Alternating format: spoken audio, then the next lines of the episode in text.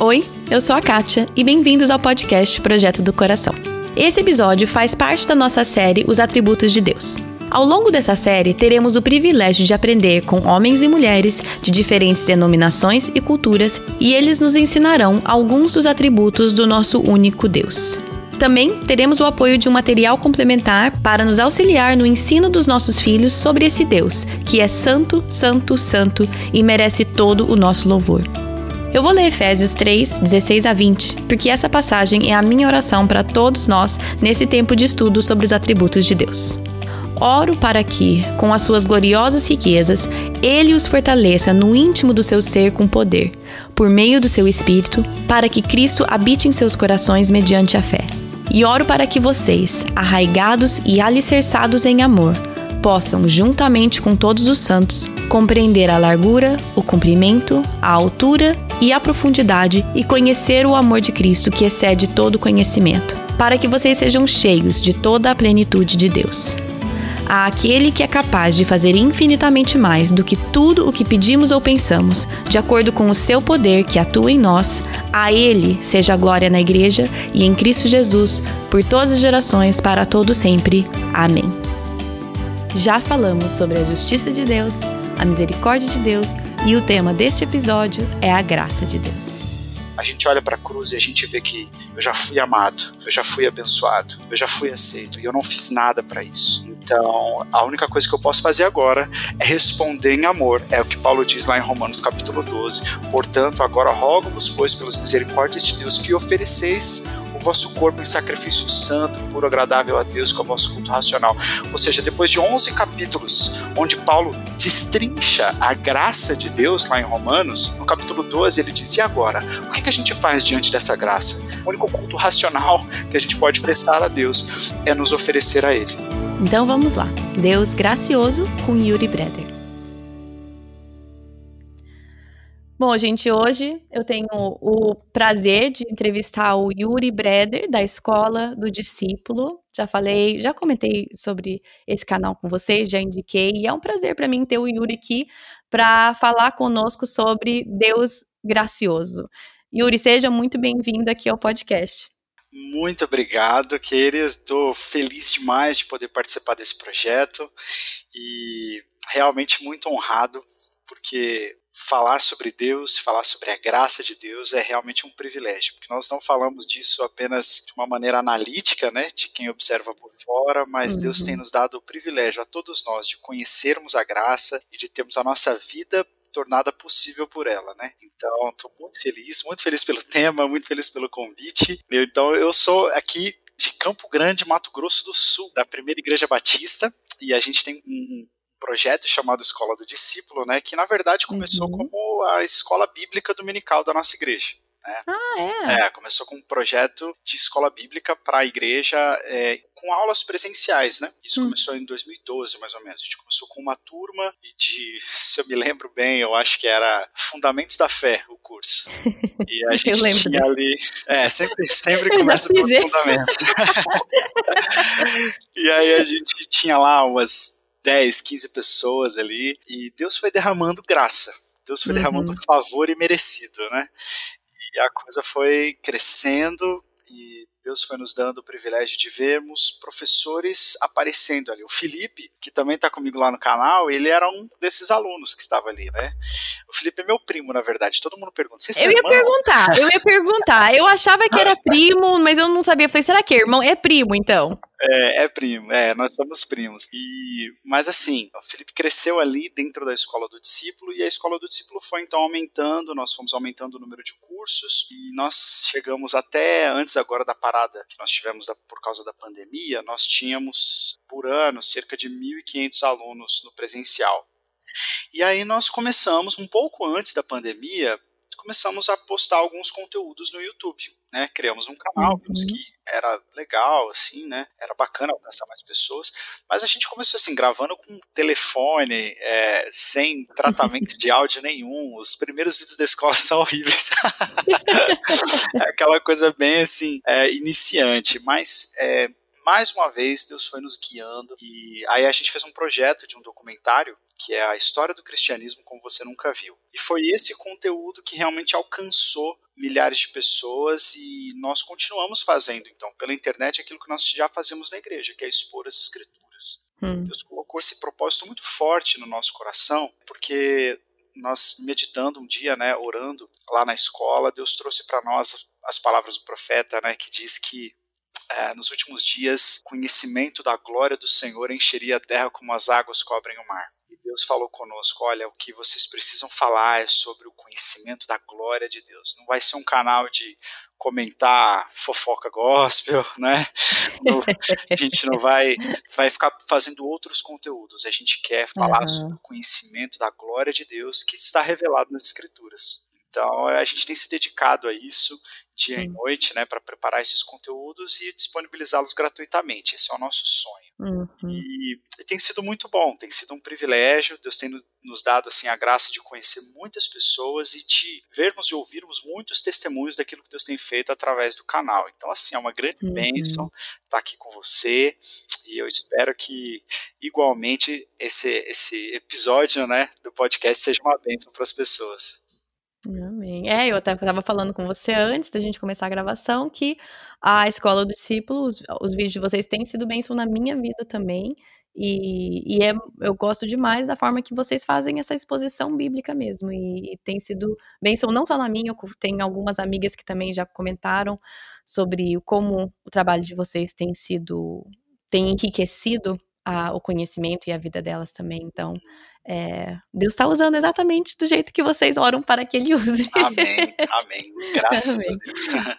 E, Yuri, apresenta um pouco a sua família, sua formação, é, para a gente te conhecer. Já tivemos uns papos aqui sobre filhos e acidentes e pontos e tudo mais.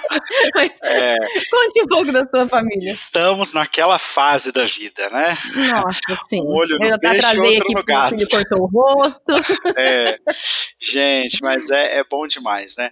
Ah, eu tenho, nós temos, eu e Carol, né? É, a Carol é minha esposa, a gente tem duas filhas, a Clara tem cinco anos e a Ana tem dois anos. E elas são, é, eu sempre, sempre que eu estou ministrando em algum lugar, pregando, e eu falo delas, eu digo assim, olha, se a Clara estivesse aqui, ela estaria sentada aqui na primeira fileira, assim, com um brinquedinho, mas bem calminha, olhando, toda arrumadinha, né? E se a Ana estivesse aqui, ela estaria pendurada em algum desses holofotes aqui na caixa de som, aqui em cima. ela, elas são bem diferentes, assim. Então a gente tem que ficar de olho o tempo todo, mas é muito tá bom, certo. elas são um presente de Deus. E eu e a Carol, nós estamos casados e vamos fazer 10 anos de casado ano que vem. E a gente se conheceu, estávamos falando sobre missões, né, sobre famílias missionárias. Isso.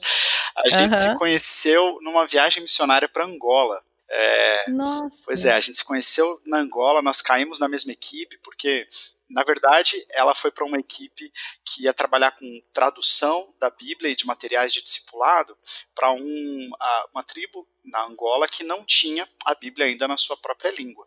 Então ela foi trabalhar nessa uhum. equipe e eu estava destacado para trabalhar na equipe de saúde, porque eu sou fisioterapeuta, né, de formação. Antes de fazer teologia, né, eu fiz é, fisioterapia. Então eu estava trabalhando como fisioterapeuta, mas depois nós acabamos caindo na mesma equipe, nos conhecemos lá.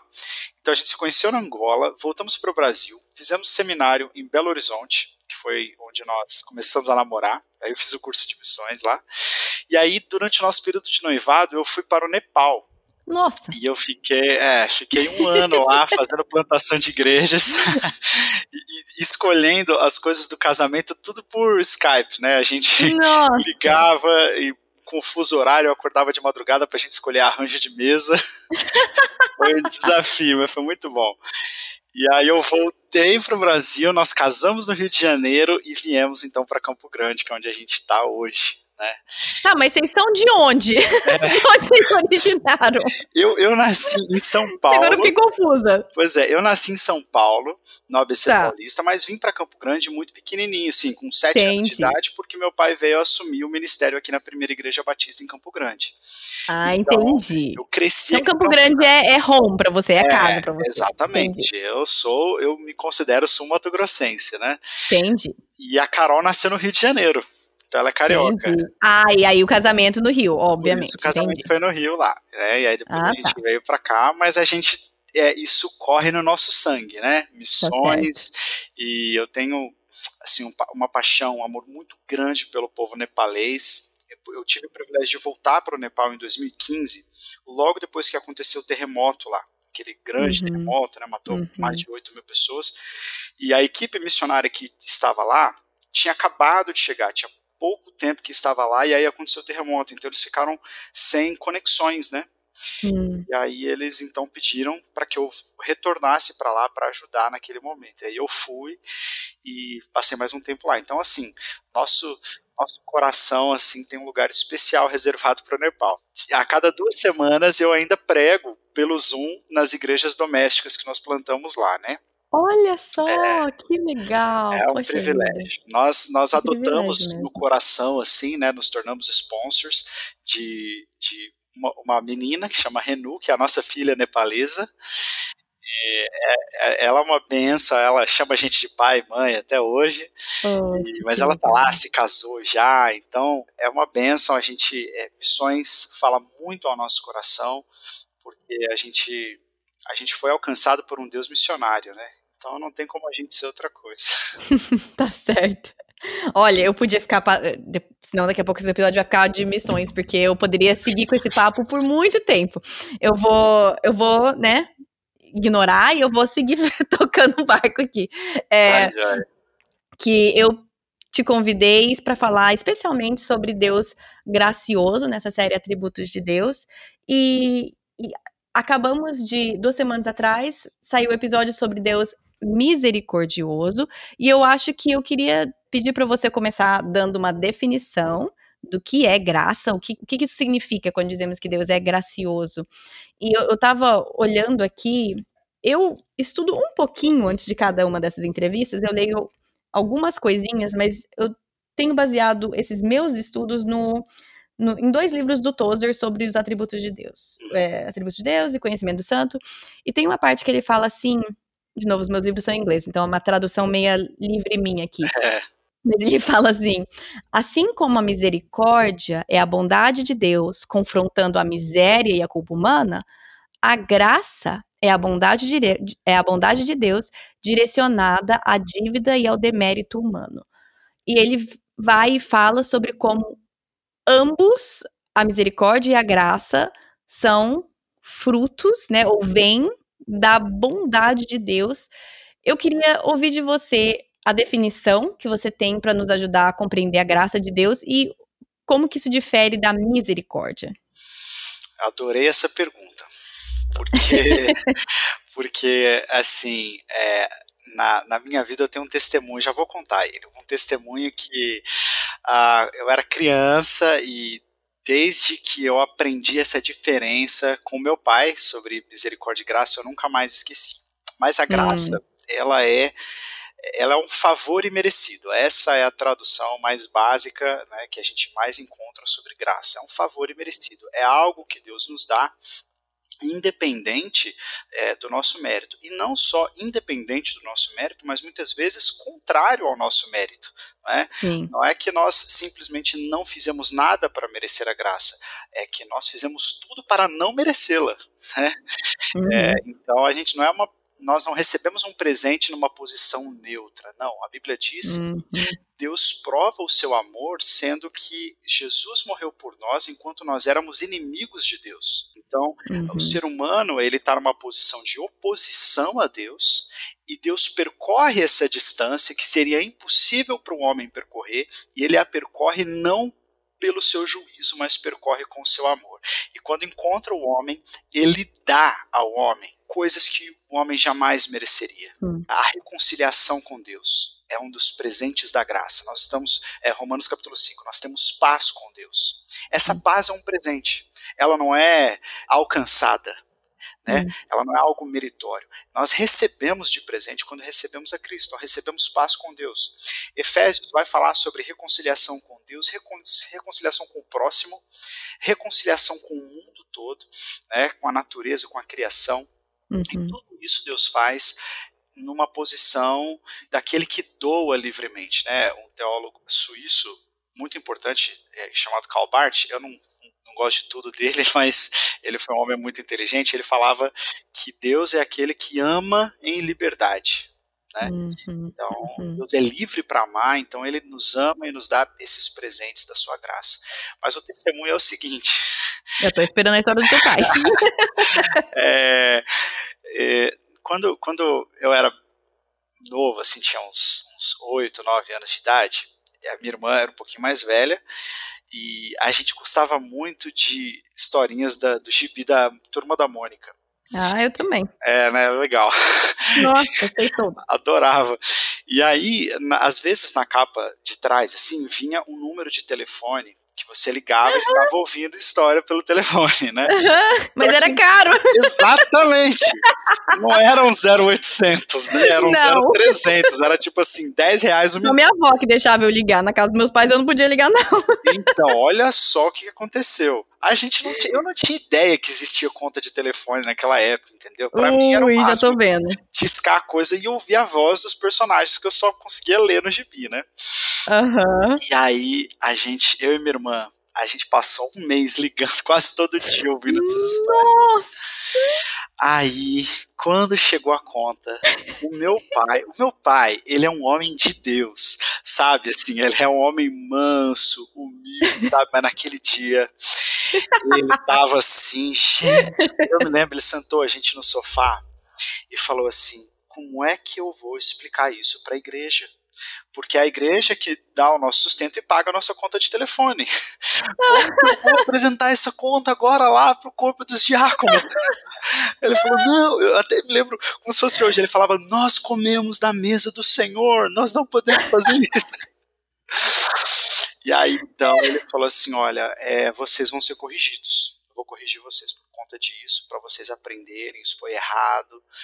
E aí, é, a gente então ia para o quarto, meu pai tinha um, um modus operandi de fazer a correção, que era sempre a mesma coisa. A gente entrava, sentava com ele, aí a gente tinha que contar tudo o que tinha acontecido. Ele já estava treinando a gente para confessar pecado, né? Uhum. Aí a gente contava tudo, aí ele orava com a gente, explicava, olha, correção é um ato de amor, a Bíblia uhum. diz que o pai que ama corrige o seu filho. Isso, Isso vai doer mais no papai do que em você. Uhum, uhum. É algo que eu sempre, eu sempre falei assim, cara, isso não pode ser verdade. agora, agora que eu sou pai, eu entendo. Agora, entende. agora eu entendo. Mas aí ele falou assim, olha, e agora o papai, ele vai, ele, é, o papai vai dar 10 chineladas em cada um. Então, a gente ficou lá, né, deita na cama e vai, um, dois, e foi, três, e a gente já chorando, né, abrindo a boca. E aí ele parou na quinta. Parou na quinta, e aí ele olhou para nós assim, a gente ficou olhando, tipo, o que, que aconteceu, né? a gente tava contando, tava chorando, mas tava contando. Você sabia que não tinha chego no 10? É, aí ele falou assim: quantas chineladas o papai disse que ia dar em vocês? Aí a gente falou, 10, chorando, né? E aí ele falou: é, o papai falou que ia dar 10, mas o papai vai dar só 5. E o nome disso é misericórdia que é quando você não recebe tudo aquilo que você merecia receber. Aí a gente ficou se olhando assim, tipo, não sabia que tinha começado o sermão, a aula de teologia, né? Mas ele falou isso, o nome disso é misericórdia, quando você não Olha recebe só. aquilo que você merecia. Agora, hum. Vocês vão lavar o rosto e colocar o chinelo, que o papai vai levar vocês para tomar sorvete. E o nome disso é graça, que é quando você recebe um presente no lugar da sua punição. Olha só. E então a gente foi tomar sorvete, assim, tipo, o que que tá acontecendo, né? Esperando, olhando, não, tem, tem alguma pegadinha. É, não, olhando para trás, assim, né, tem alguma coisa. é, o pai pirou de vez. É, não, eu não sei se, eu fiquei pensando, será que ele tá, tipo, testando a gente pra gente falar, não, eu mereço ser corrigido. não, mas ele queria realmente ensinar a gente sobre graça e misericórdia, e eu nunca mais me esqueci essa distinção então ambas hum. fluem da bondade, ambas, ambas fluem do amor. Se Deus simplesmente fosse misericordioso, ele poderia nos livrar da perdição e não deixar que a gente uh, fosse para o inferno, por exemplo. Mas uhum. o fato de que ele nos chama de filhos, nos dá o seu sobrenome, uhum. nos faz sacerdotes, ministros da sua vontade, veículos de salvação e transformação para o mundo, uhum. que ele prepara uma morada para nós, estarmos com ele eternamente. isso, isso é muito além do que só misericórdia. Né? A graça define o drama bíblico.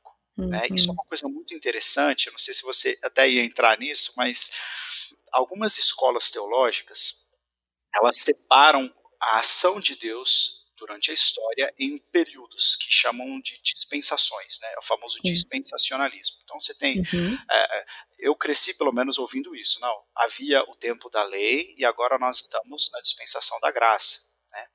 Só que quando nós olhamos para a Bíblia, nós vemos que toda a narrativa uh, redentora de Deus, desde Gênesis capítulo 1, ela é sobre a graça. Sim.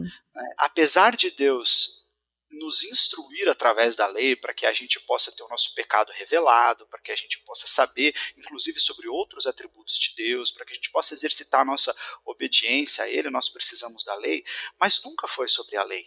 Uhum. Quando Deus tira o povo do Egito, lá, em, lá no, no livro de Êxodo, é, ele tira o povo primeiro, ele liberta o povo, uhum. e só depois ele dá a lei, os dez uhum. mandamentos. Ele não dá a lei e espera o povo cumprir para depois falar assim: ah, vocês foram muito bem, então agora eu vou tirar vocês do cativeiro. Uhum. Não, ele uhum. liberta primeiro Sim. e depois ele dá a lei. Quando nós vemos a própria história de Adão, quando Adão peca e ele foge de Deus, Deus vem ao seu encontro e o chama pelo nome e o procura. Isso é, é uma das narrativas mais lindas da Bíblia. Uhum. Porque Adão, se nós olharmos para a história, Adão nunca se arrependeu. Adão nunca pediu perdão. Ele só escondeu. Ele só escondeu. E quem foi atrás dele foi o próprio Deus. Uhum. Então, Sim. desde Gênesis nós vemos essa graça. Então, essa graça é o favor de Deus dando ao homem aquilo que ele era incapaz e, e era totalmente não merecedor de receber. Então, derramando sobre o homem daquilo que é a sua própria essência, né? Então é, é, maravilhoso. Então eu, eu particularmente eu entendo todo o drama bíblico, né, toda a narrativa bíblica como uma grande história da graça. Hum, sim.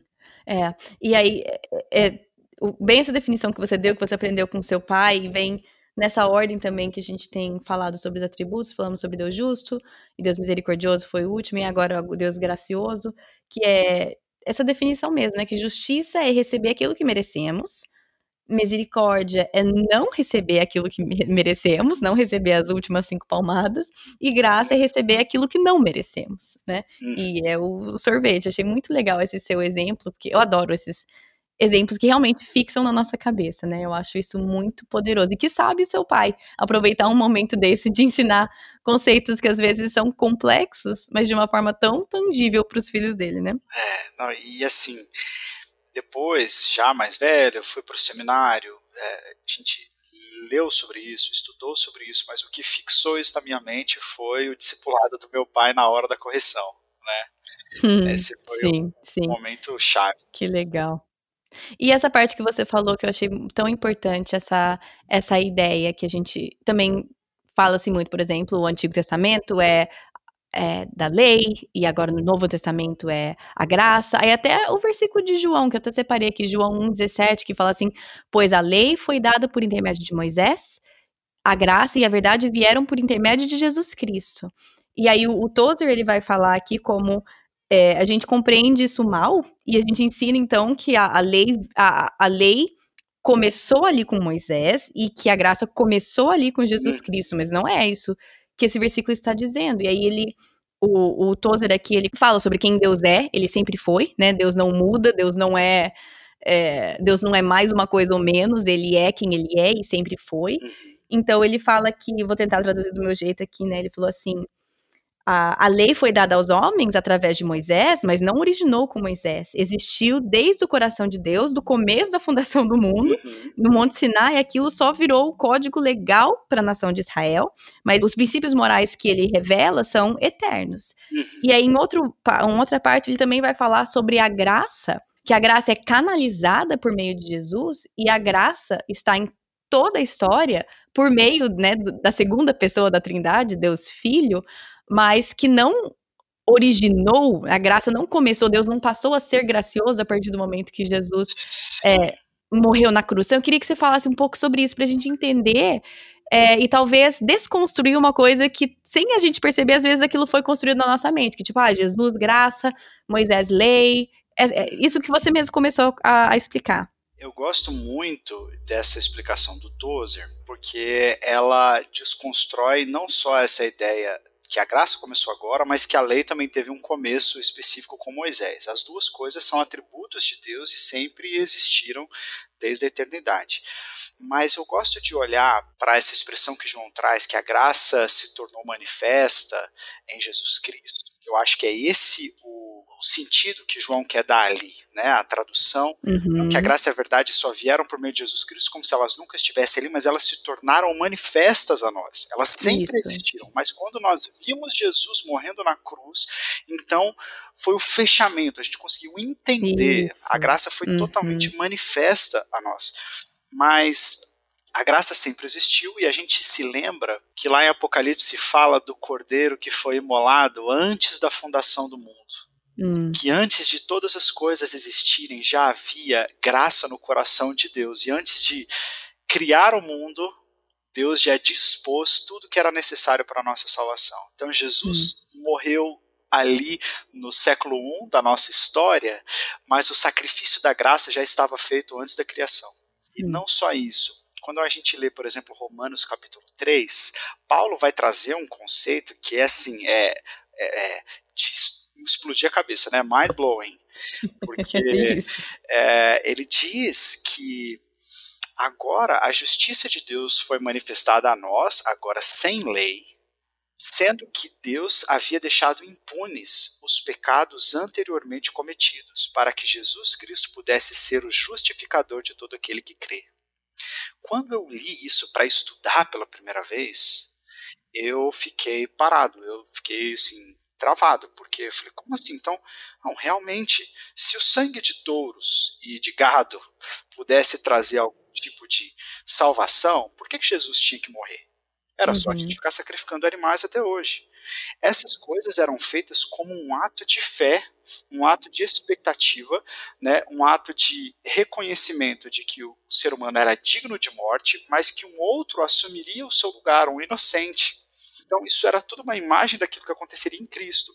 Uhum. Mas que Deus, aqueles pecados anteriormente cometidos, eles não foram julgados, porque não havia graça ainda sobre eles, ou não haveria como eles serem perdoados, porque Cristo ainda não tinha cumprido seu sacrifício na cruz. Então deixa, Deus deixa impunes os pecados anteriormente cometidos, até que então Jesus seja o sacrifício derradeiro, e aí todas as pessoas, do primeiro homem até o último possam ser perdoadas. Então, nós fomos perdoados no mesmo ponto da história que Adão, que Abraão, que Moisés, que Davi, na cruz de Jesus Cristo. Então, essa graça, apesar de ter sido manifesta em Cristo Jesus, seu escopo abrange toda a história. É. E aí que responde, a, você acabou de responder aquela pergunta que, assim, para ser bem sincero, eu só fui estudar quando meu mais velho perguntou assim: como que Moisés foi salvo então, se Jesus não tinha morrido na cruz? Ou seja, eu só fui estudar depois quando meu mais velho falou, e eu fiquei assim, Hã? Agora, boa pergunta. ah, exatamente.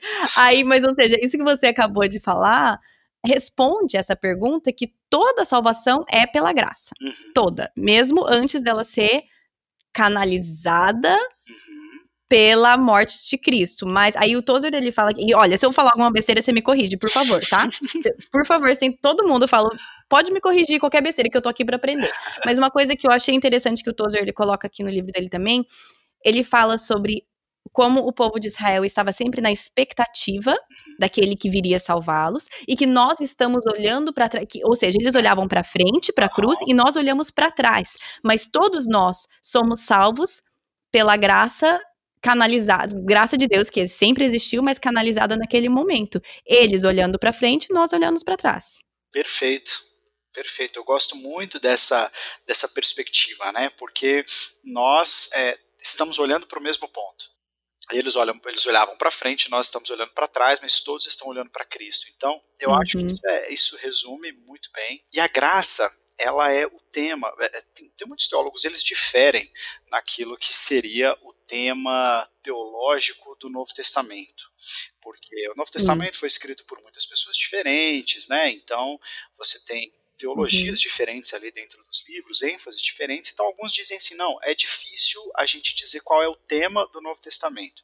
Mas outros afirmam, inclusive John Stott fala sobre isso, John Piper fala sobre isso, uh, que a graça de Deus ela é evidente em todo o Novo Testamento como o fio de ouro. Hum, né? Uhum. Nada no Novo Testamento se sustenta, nem a narrativa dos evangelhos, nem Atos dos Apóstolos, nem as cartas, uhum. sem a graça de Deus. Então a graça de Deus é o fio de ouro no Novo Testamento porque foi manifesto para nós em Cristo Jesus. Mas uhum. ela é com certeza é o fio de ouro de toda a Bíblia. E, e, o efeito que a graça tem em nós é maravilhoso, porque uh, eu gosto muito de um livro, eu nem sei se ele está sendo publicado mais em português, é, faz muito tempo a edição que eu tenho é bem antiga, mas é um livro do, do Charles Swindoll, né, hum. lá de, de Dallas, ele chamou O Despertar da Graça, em inglês é The Grace Awakening. Que livro fantástico. Eu me lembro de quando eu queria conhecer sobre a graça, eu mergulhei nesse livro e as, as páginas até estão até tortas, tanto que eu chorei em cima das, das páginas lendo, porque é fantástico. E ele diz assim: olha, o encontro com a graça ele levanta dois tipos de pessoas, ou dois tipos de reações diferentes nas pessoas. Quando você hum. estiver pregando sobre a graça, o teste da verdade, se você realmente falou sobre a graça, é que é, esses dois públicos vão se levantar. O primeiro público é o público religioso, legalista, que vai dizer não. Isso não pode ser tão bom assim. Isso não pode ser um perdão totalmente gratuito. Uhum. Assim, a uhum. gente tem que fazer alguma coisa, né? Uhum. Que são aqueles que restringem a graça. Esse é o primeiro grupo. E o segundo grupo é os abusadores da graça. Uhum. Assim, ah, então, se é tudo graça. Onde abunda o pecado, abunda a graça. É, não, então eu vou continuar. Pecaremos mais. É. E aí ele diz assim: esse é o teste da verdade, se você realmente comunicou a graça como ela deve ser comunicada. Né? Porque hum. é algo tão bom que algumas pessoas vão dizer, não, isso não pode ser tão bom assim, e outras pessoas, num outro polo, né? Polo oposto, isso. vão querer abusar dela. Mas no centro desses dois polos está um grupo de pessoas que se sente totalmente transformado pelo amor recebido.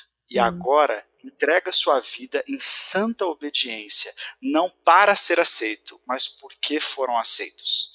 Eles entenderam que agora a obediência não é para que Deus me ame ou para que Deus me abençoe.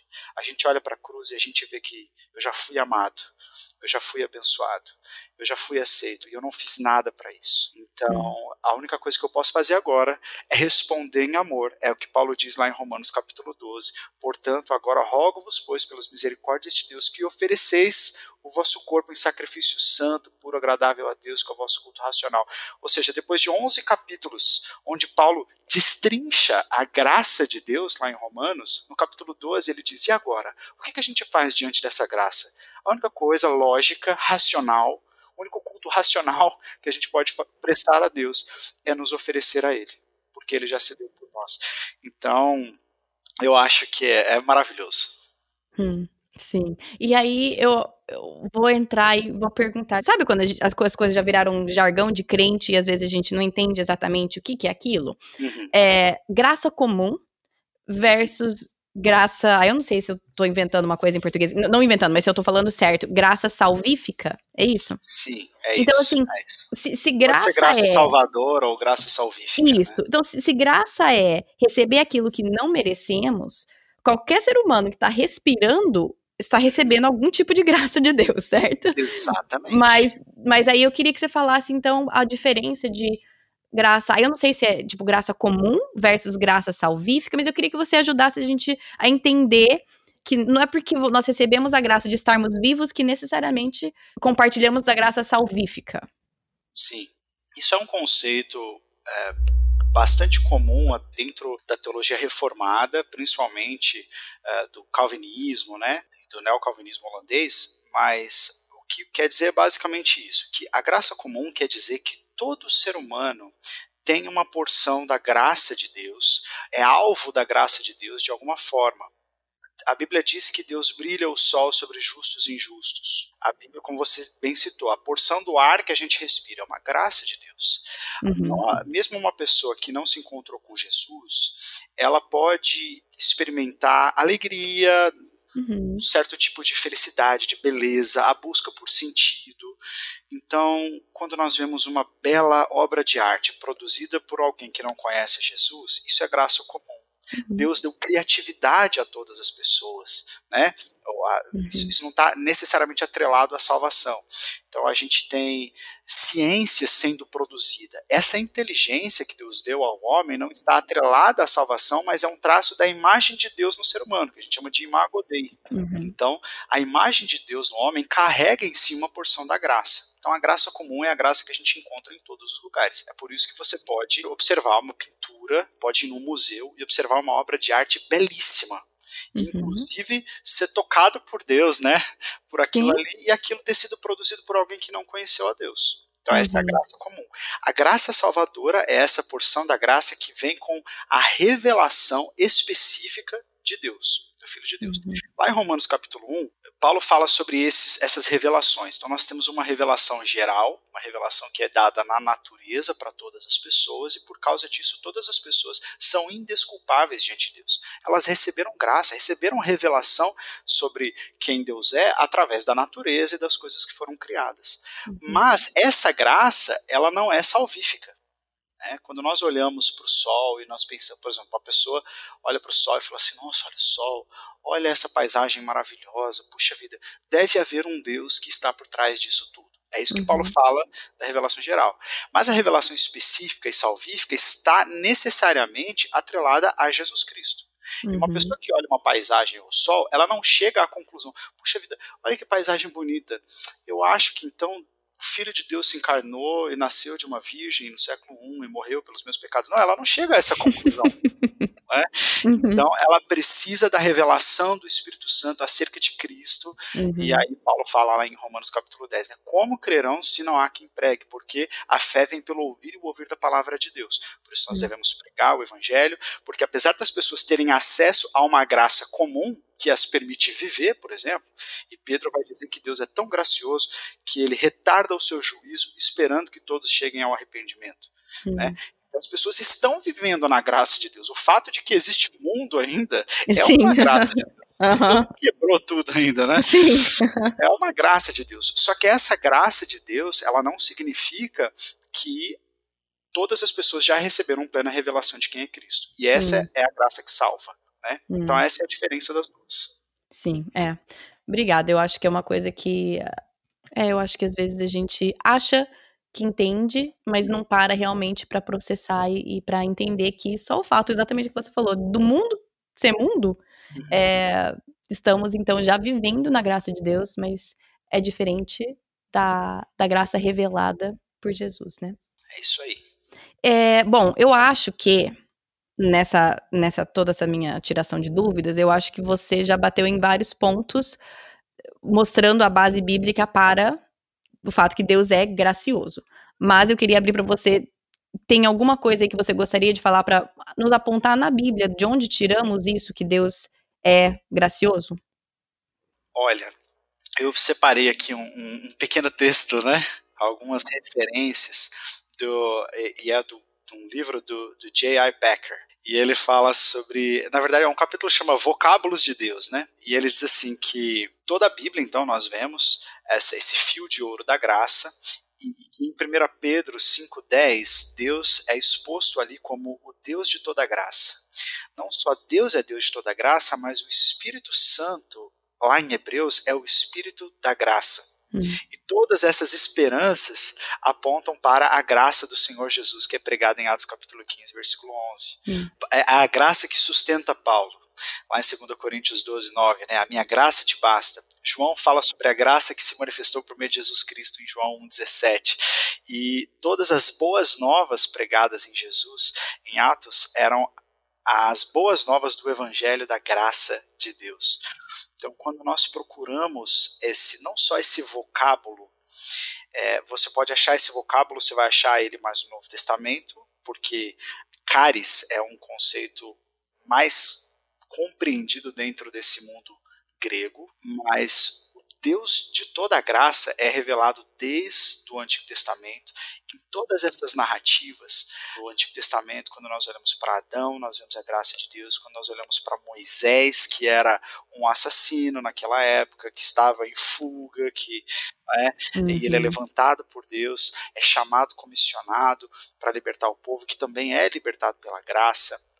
Nós vemos que Deus se revela sem templo, sem sacerdote para Jacó. Deus se revela sem templo, sem outras coisas para Isaías e Uhum. A experiência de Isaías também é tão ilustrativa para a gente quanto a graça de Deus, né? Porque uhum. ele era um sacerdote, mas quando ele se encontra diante de Deus, ele tem a consciência de quem ele é. E aí uhum. ele fala: Eu vou morrer. Eu vou morrer, Deus vem me matar, eu não uhum. posso permanecer vivo diante dessa majestade. E o que Deus diz diante do pecado dele é absolutamente nada. Ele simplesmente uhum. tira, o anjo tira uma brasa do altar, toca os seus lábios, o purifica do pecado e depois então o comissiona. Então, uhum.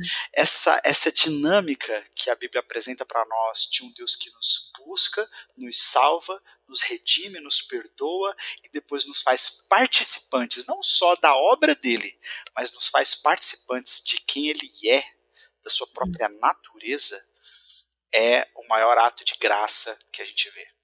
Hum, sim.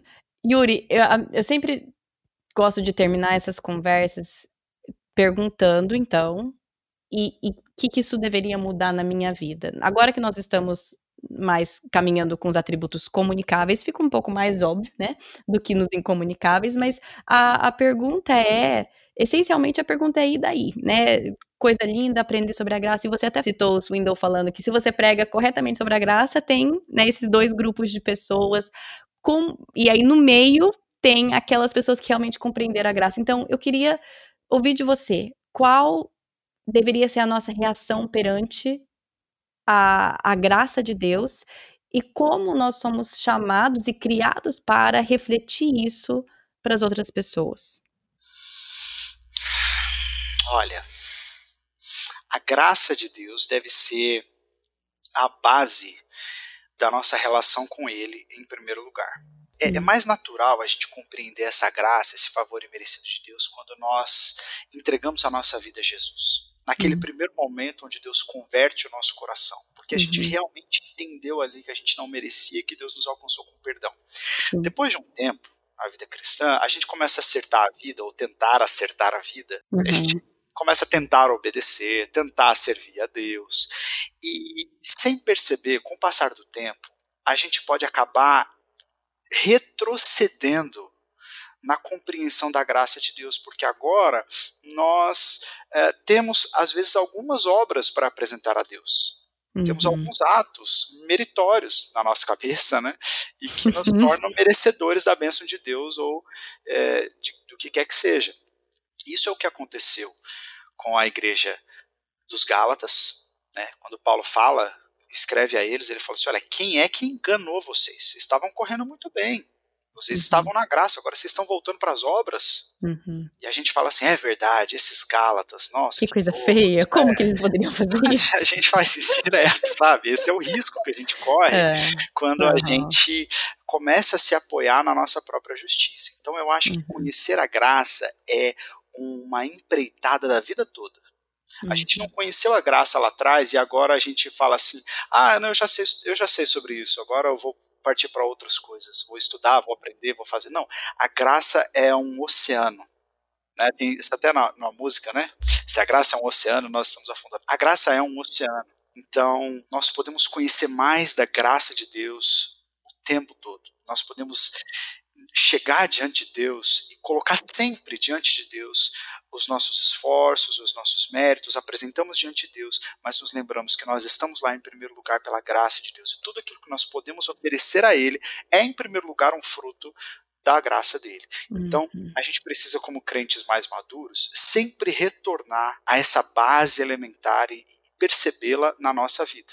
Perceber que ainda que nós estejamos crescendo, esse crescimento é por causa da graça. E nós ainda temos pecados que precisam ser confessados e Deus continua nos perdoando. Né? Então, eu acho que, em primeiro lugar, então, a graça é a base da nossa relação com Deus. E não só a base da nossa relação com Deus, mas é também agora a base da nossa relação com as outras pessoas. Hum, eu acho que é isso que 1 João 3,16 vai deixar crystal clear pra gente. Uhum. Se Deus provou seu amor por nós, dando seu filho para morrer por nós, agora nós provamos o nosso amor a Deus, dando a nossa vida pelos nossos irmãos. É, eu, eu, fazendo um aconselhamento um dia desses, uma pessoa veio com um grande problema com uma outra pessoa e tal, e ela disse: Ah, eu não sei, eu não consigo perdoar e tal, essa pessoa não é digna do perdão. E eu falei assim: Olha, esse seu irmão pode não ser digno do seu perdão, mas Deus é digno da sua obediência. é... Aí a pessoa foi embora e não quis te escutar mais. Não, não quis escutar mais. Mas eu falei assim: olha, eu não quero só que você entenda isso como um, um imperativo. Uhum. Eu quero que você veja que não existe distância maior para ser percorrida do que essa distância que Deus percorreu até nós. A distância que você tem que percorrer até seu irmão é muito menor do que a distância que Deus percorreu até você. Sim. E se a graça de Deus e o Espírito de Deus habitam em você, é dele e não de você que vai fluir o perdão para as pessoas. Uhum. Então, a graça deve ser a base da nossa relação com as pessoas. Então, dentro de relacionamentos pactuais, como casamento, criação de filhos, né, a gente experimenta essa graça de Deus quando nós somos amados indignamente. Que eu não tenho todas as condições para ser amado pela minha esposa, eu erro bastante e ela continua me amando. E ela muitas vezes não encontra todas as condições que eu gostaria, mas eu continuo também a amando. Assim é com os meus filhos, é com as, com as minhas filhas, né? Então, a graça, o amor derramado incondicionalmente, eu acho que é a é o, é o, é o sinal mais concreto de que o Espírito de Deus habita em nós e está transbordando. Né? Então, é, a graça é a base da nossa relação com Deus para sempre.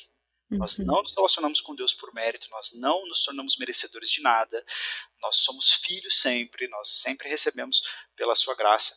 E assim é que nós devemos então agir com as pessoas. Não ficar uhum. contabilizando erros, contabilizando acertos das pessoas, mas amá-las como o Senhor Jesus nos amou. Uhum, sim, eu lembro de uma, uma mulher me aconselhando há vários anos atrás, que eu estava similarmente com uma dificuldade em, em perdoar, e, e ela me falou, não vou lembrar exatamente, mas ela me falou que isso deve ser visto como um sintoma de uma doença maior. Ela falou: se você está com dificuldade de perdoar, é um sintoma de que você esqueceu do quanto você já foi perdoada.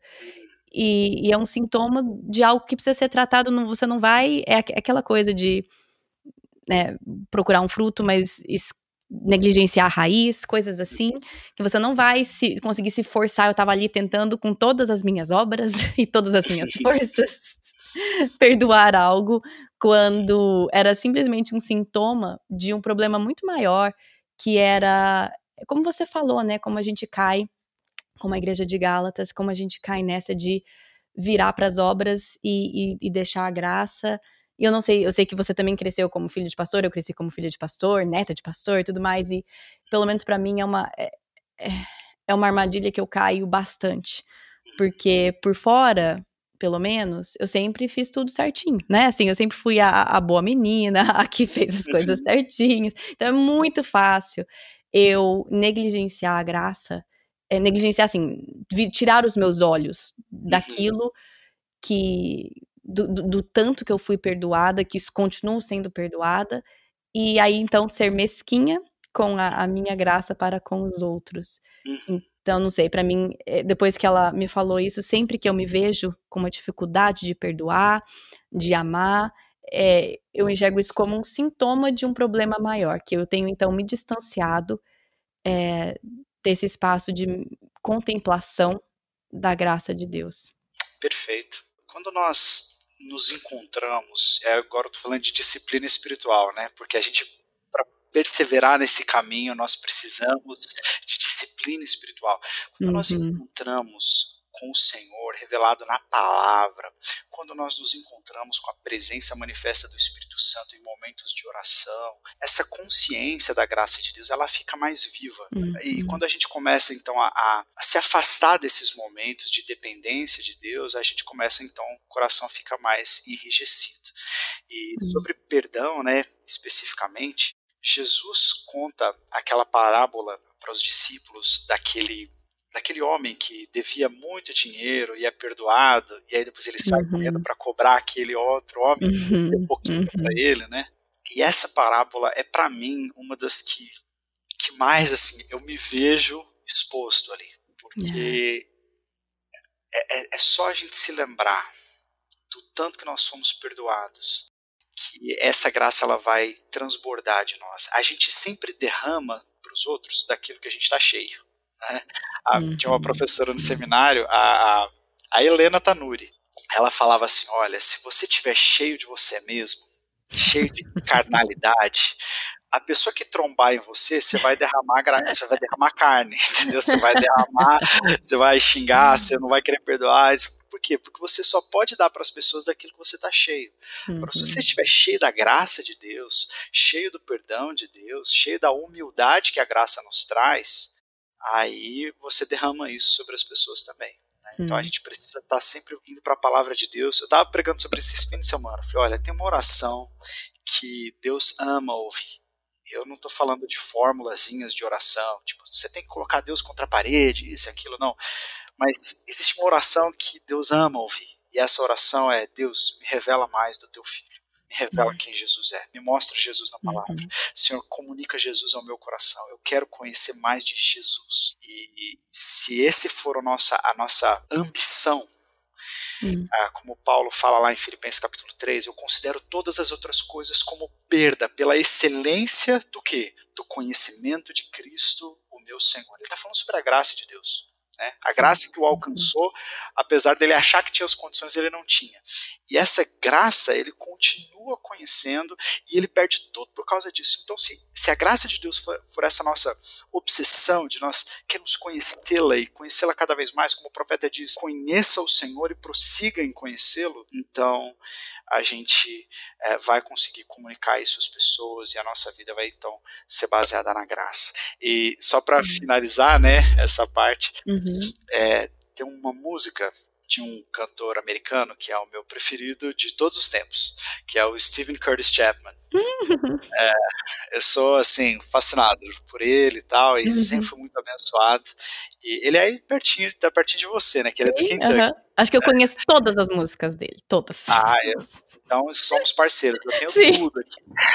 Meu pai adorava, eu cantava todas com ele. Ah, é fantástico.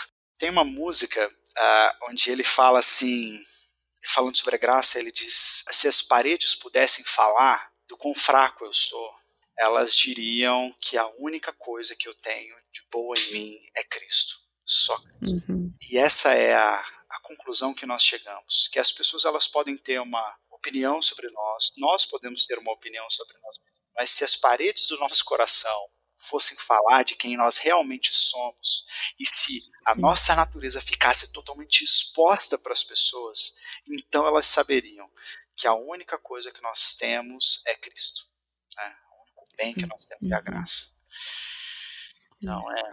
Amém. Yuri, muito, muito obrigada. É, eu já indiquei várias vezes, mas vou colocar todos os links onde as pessoas podem encontrar o trabalho de vocês, o ministério de vocês. E, e eu queria que você pudesse encerrar esse nosso tempo, é, se você tiver, eu, eu, vou colocar também todos os livros que você citou e indicou aqui, mas se tem alguma coisa que você gostaria de indicar e citar, é, eu adoraria ouvir de você também. Olha, eu uh, sempre que alguém me pergunta, olha, quero conhecer mais sobre a graça de Deus, eu sempre falo do livro do Charles Swindoll, esse O Despertar da Graça. É, eu acredito que ele é de uma profundidade teológica muito grande, ao mesmo tempo uhum. que ele é muito bem escrito, como é já a característica de Charles Swindoll ser um excelente comunicador. Uhum. Né?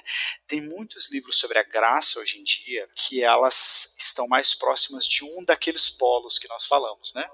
Então, uhum. já perto da hipergraça. Uhum. Então eu falo, olha, muito cuidado, porque este é um assunto que é facilmente polarizado, ou para o legalismo ou para o liberalismo. Então, eu uhum. gosto muito de indicar sempre o Despertar da Graça. O pessoal fala bastante do, do, do livro do Philip Yancey, né? Maravilhosa uhum. Graça. Eu, eu me lembro de ter lido, mas eu gosto mais do Charles Swindoll. Olha, o Yancey, eu acho ele tão confuso na escrita dele. eu também. Eu, ele é muito bom, assim, teologicamente, mas eu, eu acho ele tão confuso na escrita dele, fico assim, gente do céu, eu até esqueci do que, que a gente estava falando. É, ele tem uma veia, às vezes, é, aquele, aquele, aquela veia de jornalista, né? Vai contando histórias oh. e tal, e às vezes você fala, tá, pra onde que a gente tá indo, né?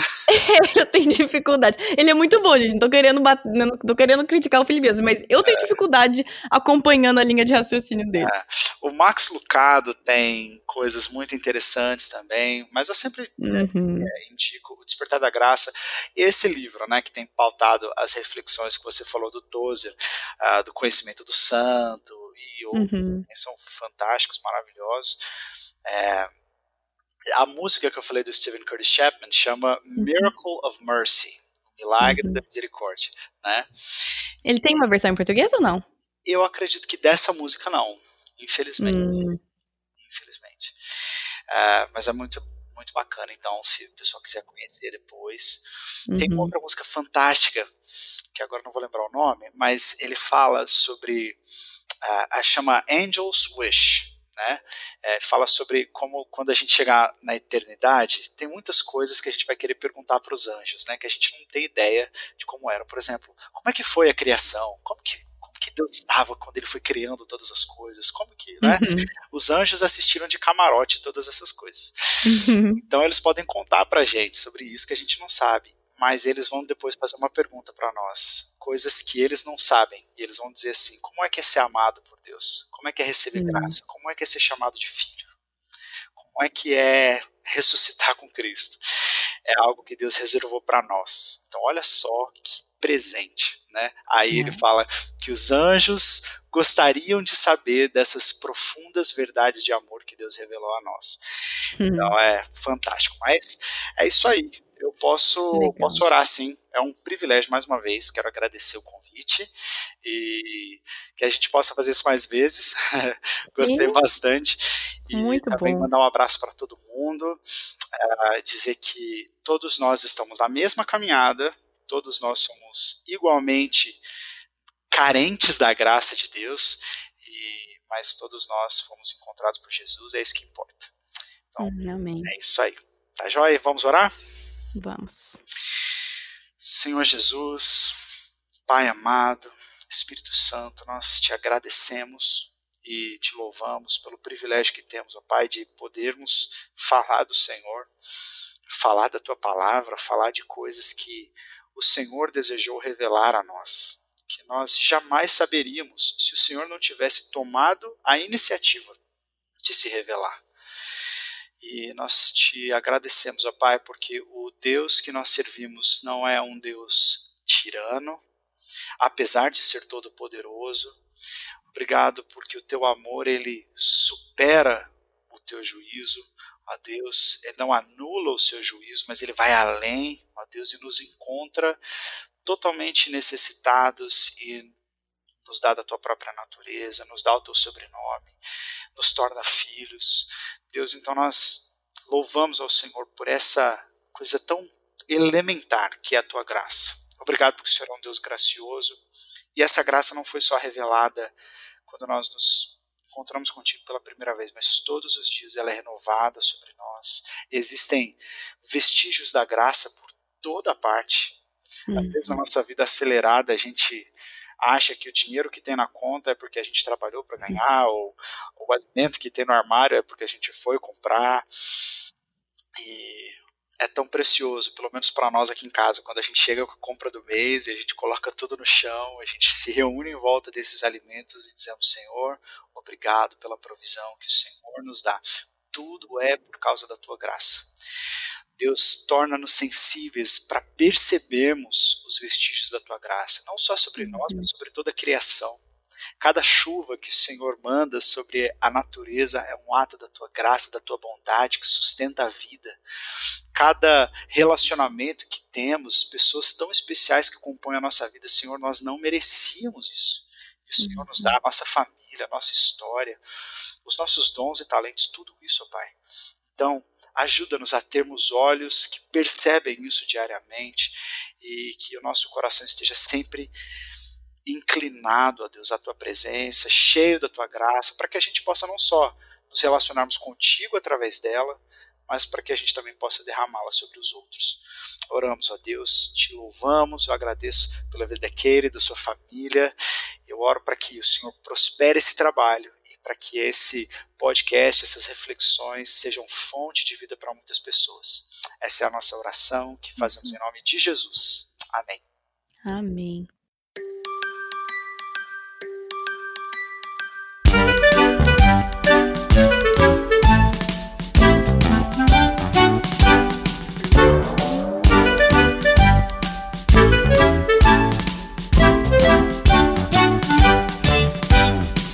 Deus é gracioso.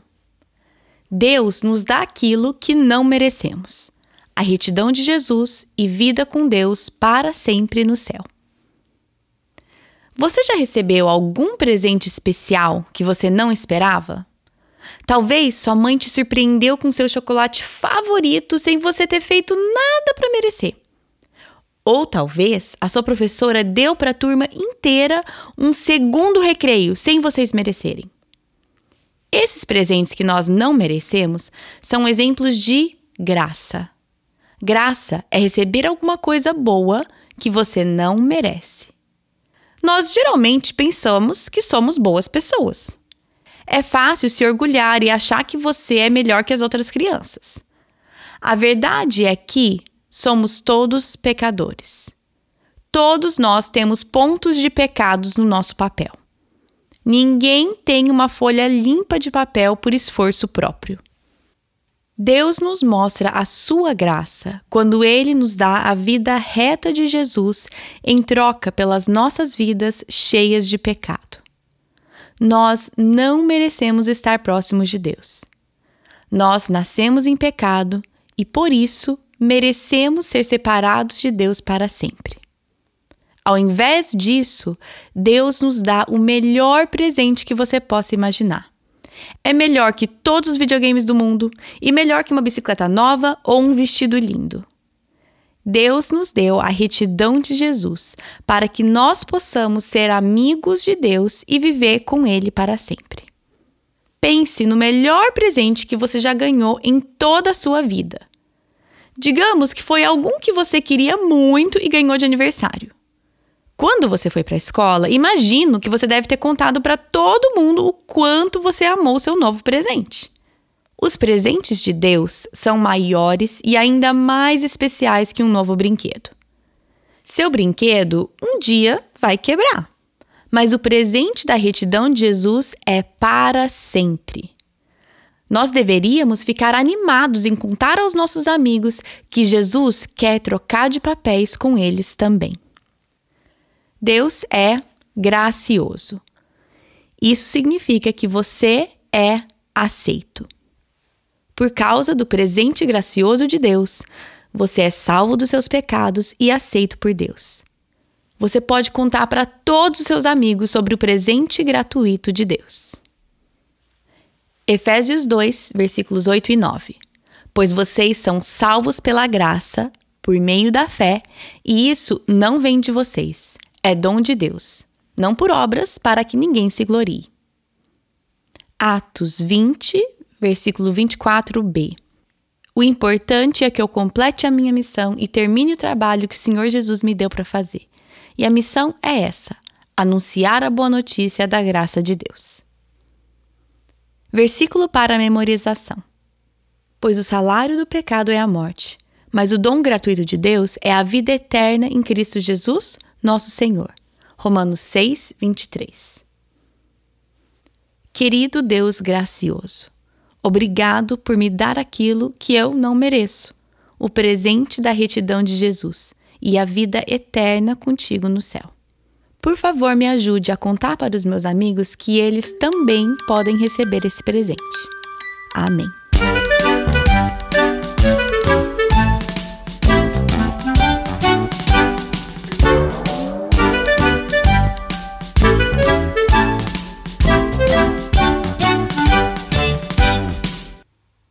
Gente, eu espero que esse episódio tenha trago mais clareza ainda nesse, nessas diferenças entre a justiça de Deus, a misericórdia de Deus e a graça de Deus.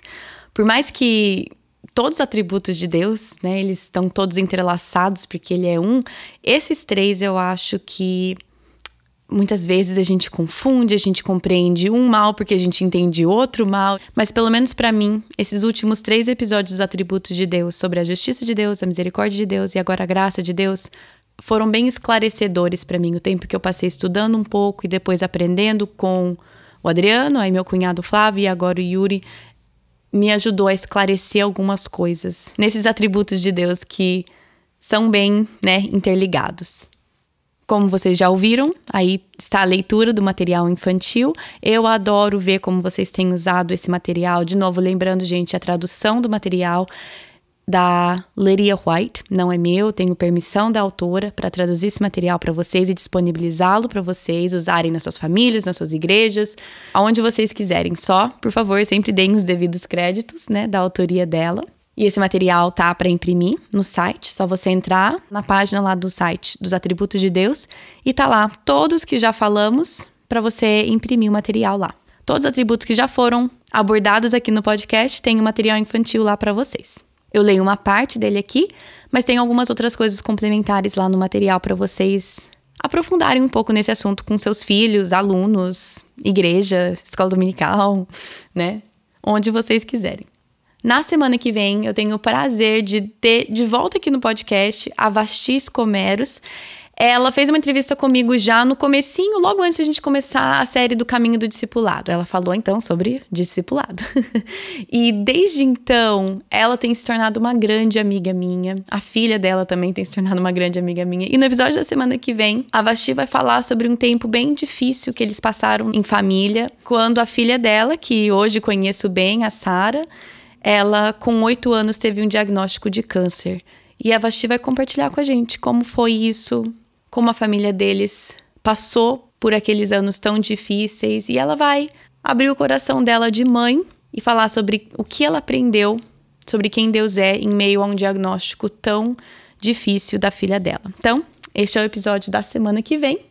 Se você quiser seguir o podcast nas redes sociais, no Facebook é Projeto do Coração, no Instagram é arroba PDC Podcast. Se você quiser se tornar um mantenedor do podcast, temos reuniões mensais pelo Zoom, temos um grupo de WhatsApp, temos algumas outras coisas assim para como um agrado para os mantenedores. Você pode clicar no botão no Instagram, né, no link da bio tá, tem lá seja mantenedor, ou você pode ir direto para o site do Patreon, que é Patreon, Barra Projeto do Coração. Se você quiser entender o que, como assim mantenedor, como isso funciona, tem um episódio bônus falando tudo sobre isso, chama Faça Parte do PDC. Ou sempre pode mandar uma mensagem que a gente conversa com vocês e tira as dúvidas, tá bom? Uh, acho que é isso. Bom final de semana para vocês e até semana que vem. Na Bíblia, em Miqueias 5:5, está escrito que ele será a sua paz. Se eu acredito na Bíblia, eu acredito que apesar das minhas circunstâncias, Ele será a minha paz. Meus filhos estão tocando terror dentro de casa? Ele será a minha paz. Estou me sentindo culpada por não passar mais tempo com os meus filhos? Ele será a minha paz. Tô cansada de ter as mesmas brigas de sempre com meu marido? Ele será a minha paz. Gritei e perdi a paciência de novo? Ele será a minha paz. Vamos tentar lembrar disso e, com a ajuda de Deus, escolher a viver nessa paz todos os dias.